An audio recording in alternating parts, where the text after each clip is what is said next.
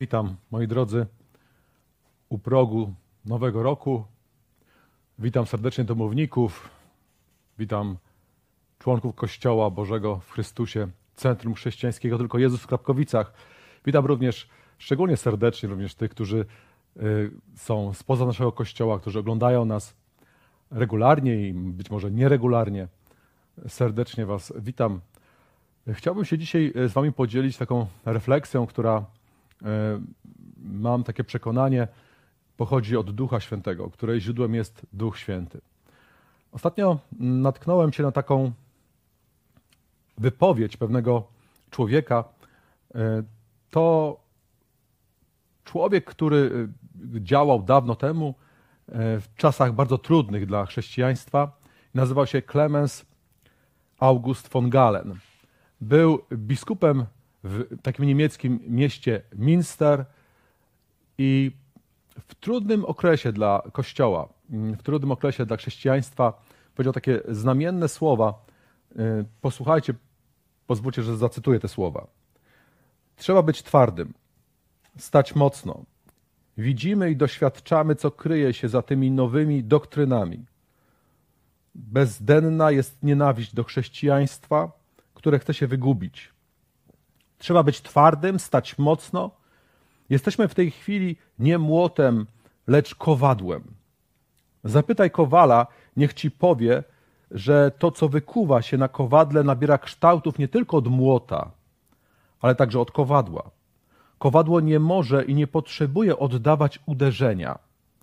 Musi tylko pozostać mocnym i być twardym.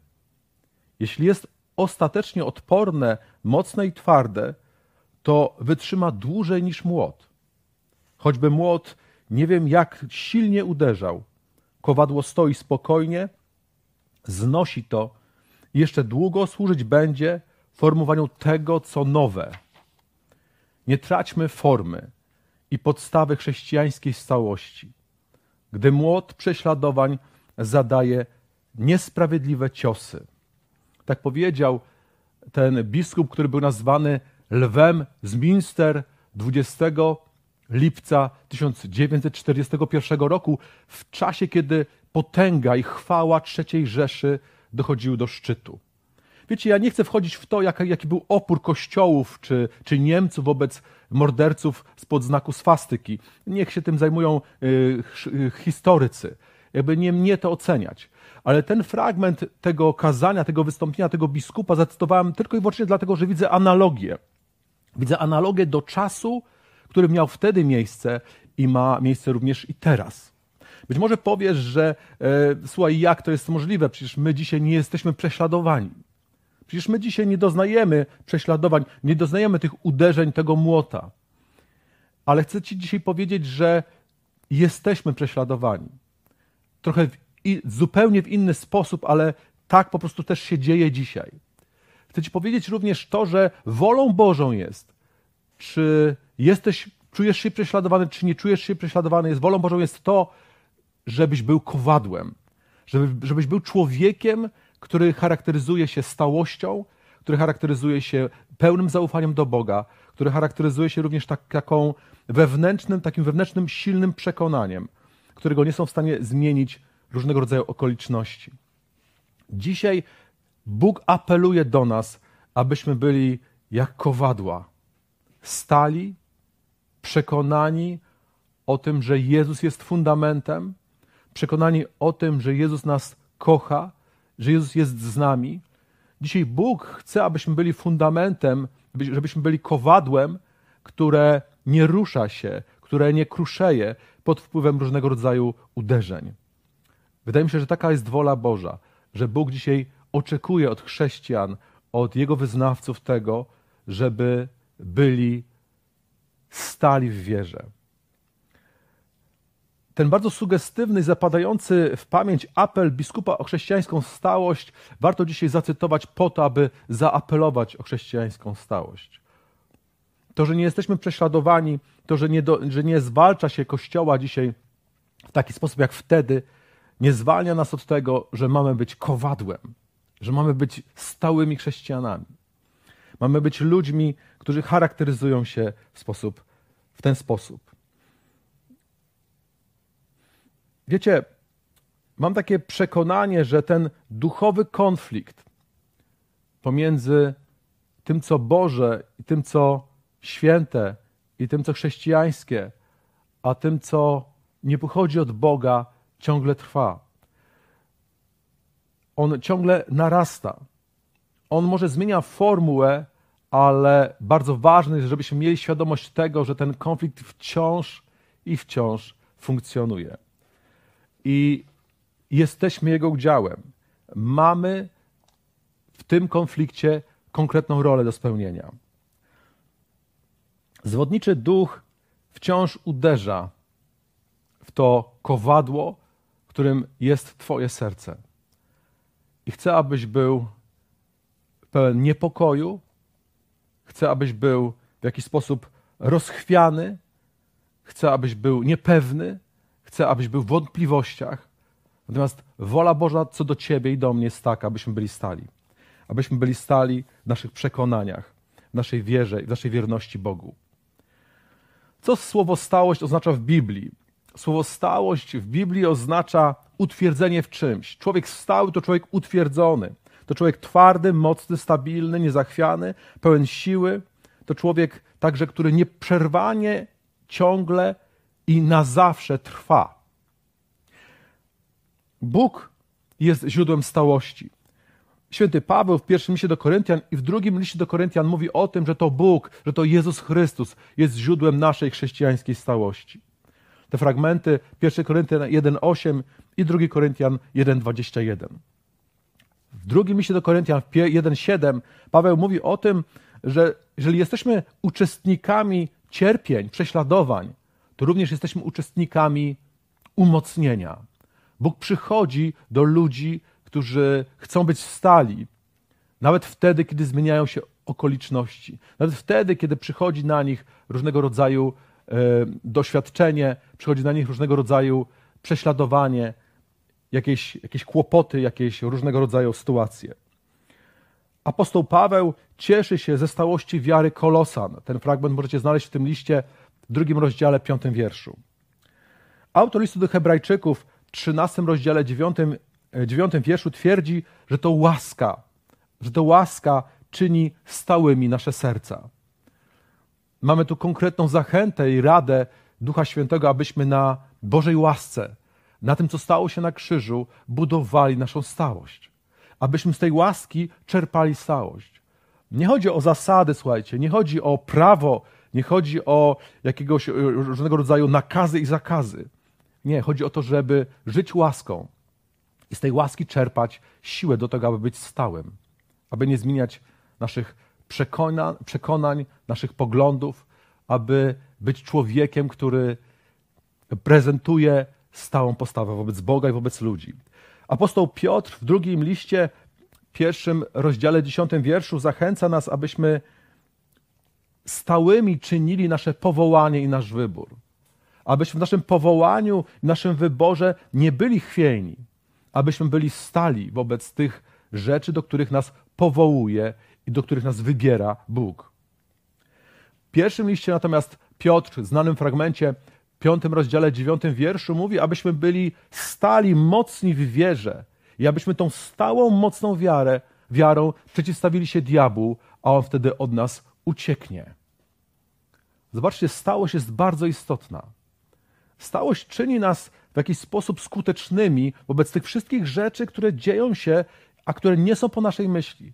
Wobec tych wszystkich symbolicznych uderzeń młote, młota w nasze życie. Bóg chce, abyśmy byli stali.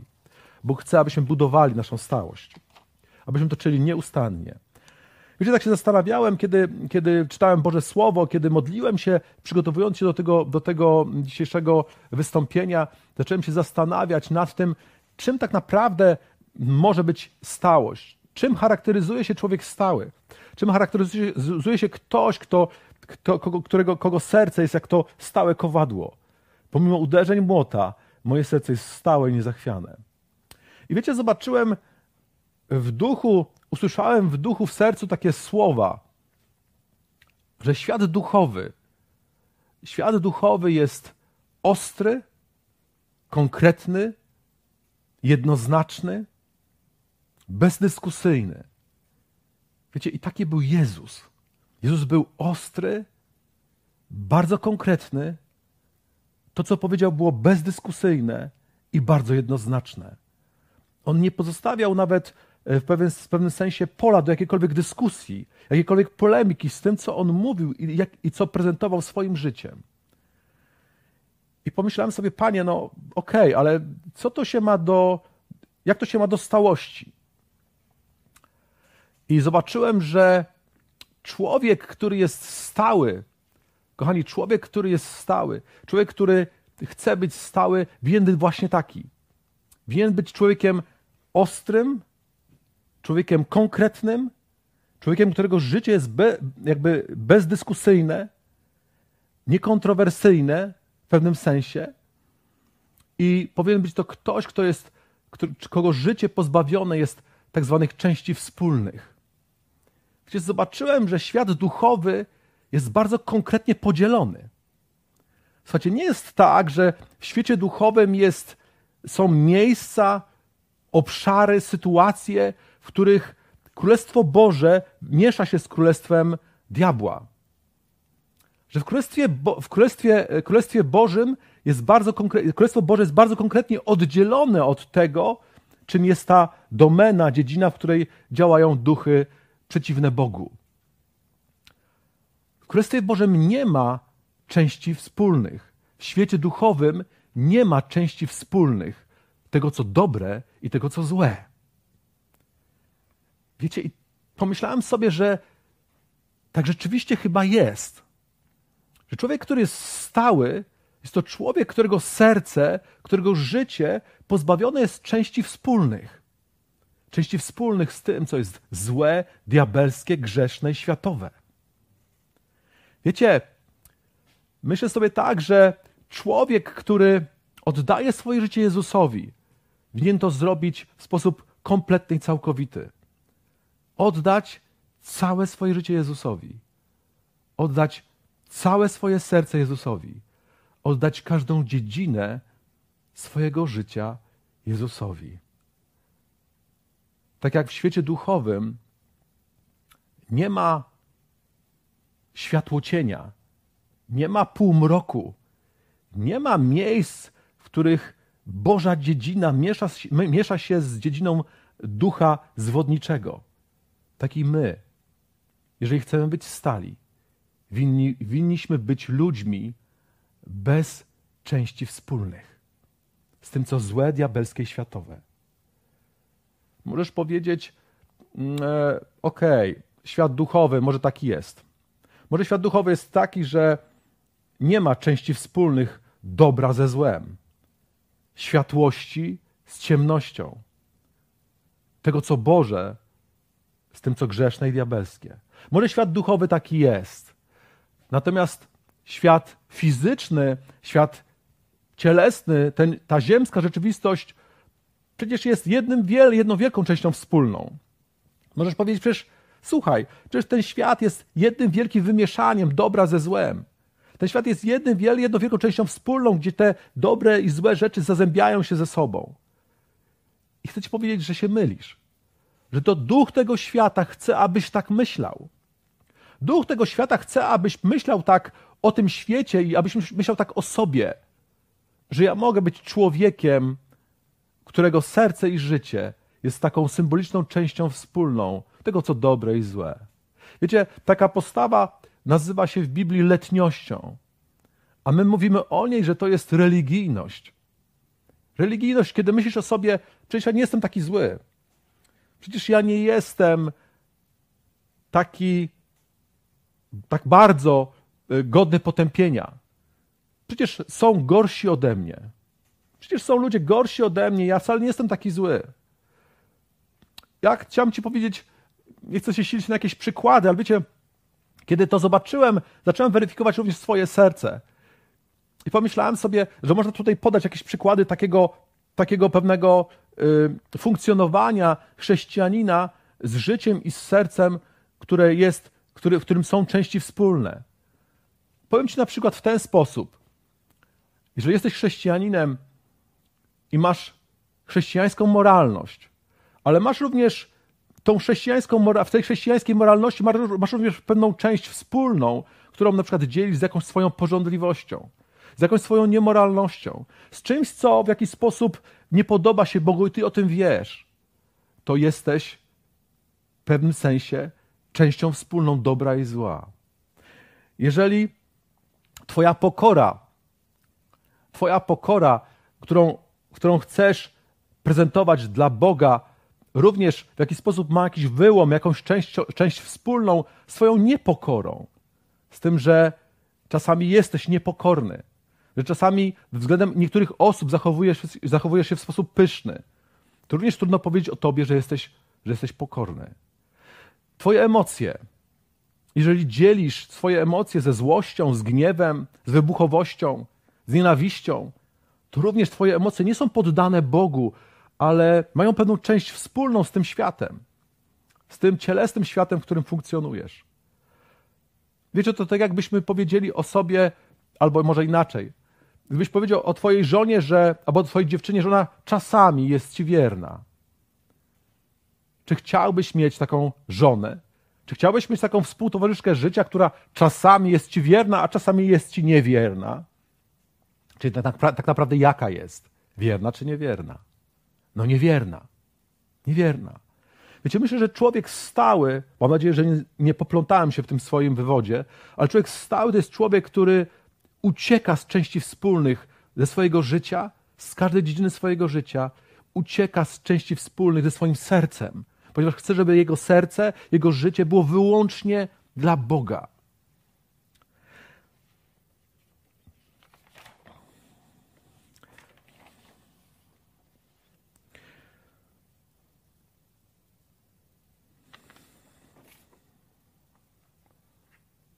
Świat jest podzielony, kochani. Świat jest podzielony i Bóg chce, abyś to wiedział. I również Bóg chce i On apeluje do ciebie, abyś się opowiedział po konkretnej stronie. Abyś powiedział Jezusowi: Tak, Panie Jezu, ja chcę żyć tylko dla Ciebie. Tak, Panie Jezu, ja chcę podporządkować, każdą dziedzinę mojego życia tylko i wyłącznie Tobie. Tak, Panie Jezu, ja chcę mieć, chcę prezentować styl w moim życiu, który będzie świadczył o tym, że jestem całkowicie Twój. Styl, w którym nie ma miejsca na części wspólne z tym, co grzeszne, złe, światowe i diabelskie. Bóg chce, abyś się opowiedział. Bóg chce, abyś zdecydował. Bóg chce, abyś podjął decyzję dla Niego, abyś Jemu powiedział tak i abyś tej decyzji się trzymał na stałe, na zawsze. Abyś był jak kowadło, które się nie rusza i nie kruszeje pod wpływem różnego rodzaju uderzeń, które być może będą miały miejsce w Twoim życiu.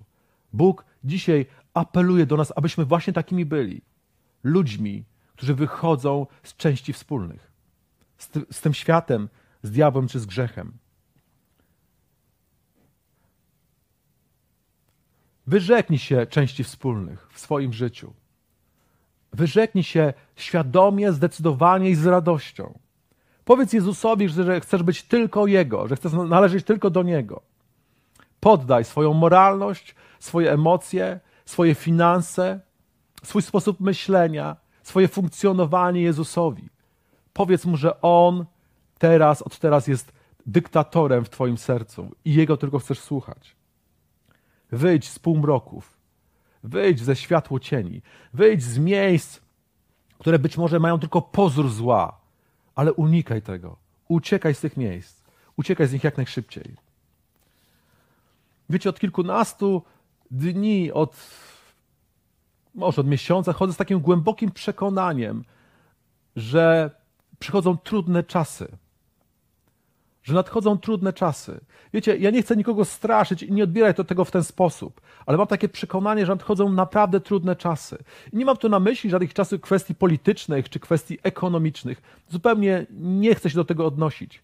Ale mam takie wrażenie, takie przekonanie, że przychodzi czas próby na Kościół że przychodzi czas próby na chrześcijan, że przychodzi czas próby na ciebie i na mnie, że Bóg chce wypróbować naszą stałość, naszą wytrwałość. I to, czy jesteśmy w naszym życiu takim symbolicznym kowadłem. Wiecie, mam takie również przekonanie, że czas próby, który przychodzi na Kościół, będzie zupełnie inny od tego czasu, który znamy z historii czy z Biblii. Że te prześladowania, które będą miały miejsce, te miejsca próby, egzaminu, pewnego sprawdzenia, Bóg powie: Sprawdzam. Bóg powie: Sprawdzam. Czy może tak powiedzieć? Myślę, że może. Będą miały zupełnie inną formę. To sprawdzenie przez Boga będzie miało zupełnie inną formę. Wiecie sobie, i po, po, pomyślałem sobie, że chciałbym powiedzieć Wam o tym, że moim zdaniem będą takie cztery różnego rodzaju sprawdziany, które Bóg, e, które Bóg dopuści na Kościół. Takie cztery uderzenia młota w kowadło, w kowadło Twojego i mojego serca. Pozwólcie się, że, pozwólcie, że się, się tym podzielę. Będzie takie uderzenie, napisałem sobie w imię humanizmu. Ono już jest, ono już trwa, ono już trwa od wielu, wielu lat, ale wiecie, będzie takie uderzenie w Twoją i moją stałość w imię humanizmu. Humanizmu, który postawił człowieka, a nie Boga w centrum. Humanizmu, który postawił człowieka, jego prawa, jego porządliwości, jego pragnienia w centrum, a nie Boga. Najważniejszy jest Bóg, kochani. Najważniejszy jest On i najważniejsze jest to, są najważniejsze są Jego zasady. Najważniejszy, najważniejszy jest Jego sposób myślenia. Najważniejsza jest Jego wola, nie wola człowieka, nie pragnienia człowieka. To nie człowiek jest centrum wszechświata, ale Bóg jest centrum wszechświata. Humanizm temu zaprzecza i humanizm, w imię humanizmu zostanie, zostanie przeprowadzone uderzenie w Twoją i moją stałość. Chciałbym, żebyśmy na to uderzenie odpowiedzieli. Chcę po, po, podać od razu sposób, w jaki możesz odpowiedzieć. Odpowiedz na to uderzenie humanizmu w Twoją stałość uwielbieniem Boga. Postaw Jezusa w centrum, zacznij go uwielbiać, zacznij liczyć się z jego zdaniem, zacznij pytać: Jezu, co byś zrobił w tym czy w innym miejscu mojego życia? Jakbyś postąpił? To uderzenie młota pod, pod tytułem humanizm odpowiedz na to uderzenie młota stałością w uwielbianiu Jezusa. Drugie uderzenie nastąpi w imię miłości. Kochani, to już się dzieje w imię miłości, która, która tłumaczy i usprawiedliwia, usprawiedliwia wszystko. W imię pseudomiłości, która tłumaczy i usprawiedliwia wszystko. Grzech, niemoralność, egoizm, pychę, niezależność człowieka. Tym na to uderzenie w imię miłości odpowiedz stawaniem się sługą. Zapragnij w swoim życiu, w swoim sercu stać się sługą. I jeszcze jeden sposób, na który możesz odpowiedzieć, jeżeli kochasz ludzi, jeżeli kochasz naprawdę ludzi, bądź sługą dla nich. Jeżeli kochasz naprawdę ludzi, zacznij ewangelizować tych ludzi. Zacznij mówić tym ludziom o Jezusie. Trzecie uderzenie będzie w imię miłości, w imię, przepraszam, wolności. W imię wolności, wolności, która pozwala ci robić wszystko. Wolności, która jest niezależnością, wolności, która ociera się o anarchię i bunt. Niech Twoją odpowiedzią będzie szukanie woli Bożej. Proś Boga o objawienie, objawienie Jego woli. Kochani, ostatnio miałem dwa dni postu w intencji objawienia. Mówię, prosiłem Boga, aby objawił mi swoją wolę dla mojego życia. Prosiłem go, Panie, objaw mi Twoją wolę, jaki jest Twój zamiar, jakie jest Twoje przeznaczenie dla mnie. I na tą wolność, niech Twoją odpowiedzią, na tą pseudowolność, niech Twoją odpowiedzią będzie Twoje szukanie woli Bożej, Twoje podporządkowanie się woli Bożej. I trzecie, czwarte uderzenie, które nastąpi, to uderzenie w imię prawdy w imię prawdy, która nazywa się Twoja i moja racja, w imię prawdy, która nazywa się Ty wiesz najlepiej, ja wiem najlepiej. I chciałbym, żebyśmy na to uderzenie w imię prawdy, pseudoprawdy odpowiedzieli wnikliwym, sumiennym studium Bożego Słowa. Abyś stał się człowiekiem, który szuka woli Bożej, który szuka prawdy, który szuka prawdy w Bożym Słowie na to uderzenie pseudoprawdy odpowiedz studium, szukaniem woli Bożej w Piśmie Świętym. I jeszcze jedna rzecz, którą myślę, nie powinniśmy za, której nie powinniśmy, o której nie powinniśmy zapominać w tych kwestiach, to również odpowiedz na to uderzenie w imię pseudoprawdy Twoją weryfikacją. Nie bój się weryfikować. Nie bój się stawać również przed ludźmi, przed, ale przede wszystkim przed Bogiem, ale również i przed ludźmi. To jest bardzo ważne i konieczne, abyś stawał również przed ludźmi i weryfikował swoje życie. Wychodził z miejsc, z których Bóg cię wyprowadza. Niech Twoja stałość zamanifestuje się żarliwą wiarą. Mój drogi słuchaczu, mój drogi widzu, niech Twoja stałość za, zamanifestuje się żarliwą wiarą, nadzieją, miłością i radością. Trwaj w pokoju. Trwaj w pokoju. Niech Twoja stałość zamanifestuje się wrażliwą moralnością, Twoim wychodzeniem z różnych miejsc, które mają tylko pozór złego. Tą moralnością, która wychodzi z pragnienia bycia świętym. Tą moralnością, która wychodzi z serca umocnionego Bożą łaską. Łaską, która objawiła się na krzyżu Jezusa. Niech Twoje życie będzie takim właśnie życiem człowieka, który trwa w gorliwej stałości. Kiedy zgrzeszysz, kiedy zdarzy ci się upadek, kiedy zdarzy ci się doświadczenie, chciałbym, abyś natychmiast się z takich miejsc nawracał. W liście do Hebrajczyków w dziesiątym rozdziale, dziesiątym wierszu jest napisane, że Chrystus stale nas uświęca i usprawiedliwia. Słuchajcie, to się dzieje stale, stale Jezus przychodzi do ciebie z usprawiedliwieniem i uświęceniem. Jeśli zdarzy ci się upadek, jeśli zdarzy się, że ten młot, który uderzył w ciebie, skruszy cię, nie deprymuj się, nie zniechęca się, wręcz przeciwnie. Stań i powiedz Jezu, przepraszam Cię, przepraszam Cię, chcę się odbudować, karmiony Twoją łaską. Kochani, to jest bardzo ważne, abyśmy, kiedy nam się coś nie uda, kiedy zgrzeszymy, kiedy popełnimy błąd, natychmiast nawracali się do Pana i prosili Go o wybaczenie. Abyśmy wzywali świętej krwi Jezusa, która płynie stale która się nie zatrzymała, która nie przestała płynąć, i w niej doświadczali usprawiedliwienia, uświęcenia, odnowienia. To jest dla nas. Jezus stale to czyni i chce, abyśmy my stale z tego korzystali. Możesz powiedzieć, ok, odcinam się, wychodzę z wszystkich miejsc, zostawiam ludzi, zamykam się w sobie, w swoim świecie, wśród swoich przyjaciół. Teraz będę naprawdę w stałości. Teraz będę naprawdę w oddzieleniu. Teraz naprawdę już nie będzie żadnych, żadnych wspólnych miejsc w moim życiu z tym światem, z grzechem i tak dalej, i tak dalej. A chcę ci powiedzieć, błąd. Błąd. Nie uciekaj od ludzi. Lgnij do ludzi tak jak Jezus. Lgnij do nich. Szukaj z nimi wspólnych miejsc. Szukaj z nimi wspólnych zainteresowań. Spędzaj z nimi wspólnie czas, tak jak Jezus to czynił. Zauważcie, on był cały czas otoczony grzesznymi ludźmi.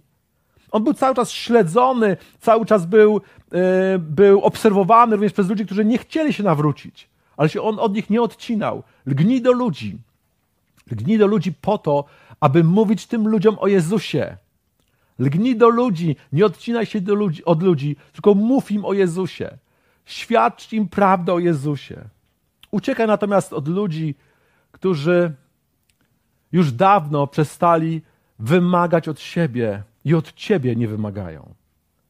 Uciekaj od ludzi, którzy apelują do ciebie, abyś był normalny, którzy mówią, abyś nie przesadzał, którzy ciągną cię w kierunku światowości, przeciętności i tak zwanej normalności. Apostoł Piotr w drugim liście, trzecim rozdziale, 17 i 18 wierszu mówi, abyśmy uciekali od zwodzicieli, od różnych zwodzicieli, którzy serwują nam różnego rodzaju fałszywe nauki. Od tych ludzi też stroń. Stroń od ludzi, którzy krytykują, którzy atakują Kościół. Stroń od tych, którzy udają owca, tak naprawdę są drapieżnymi wilkami. Nie bój się być konkretny w tych kwestiach. Nie bój się być konkretny w tych sytuacjach. Stałość jest bardzo ważna. Koniec stałość jest bardzo ważna, ponieważ czasami jest tak, że Bóg dopuszcza uderzenie młota w Twoje życie. Wiecie dlaczego? Dlatego, że Bóg chce coś wykuć. Bóg chce coś wykuć w Twoim życiu. Chce coś wykuć nowego w Twoim życiu. I stałość jest bardzo ważna, ponieważ Bóg nie wykuje niczego na niestałym sercu. Bóg nie wykuje niczego na niestabilnym życiu. Kochani, musimy sobie to uświadomić, że stałość jest bardzo ważna, jeżeli chcemy mieć nowe rzeczy, jeżeli chcemy mieć nowe sprawy załatwione, w cudzysłowie powiem, wiem, że to jest jakiś taki potocyzm może, ale jeżeli chcesz nowych rzeczy dla Królestwa Bożego, dla swojego życia, dla swojego wzrostu, to musisz zacząć od stałości. Bóg wykuje na stałości Twojego serca, na stałości Twojego życia nowe rzeczy. Chcę Cię o tym zapewnić. Tak na pewno się stanie.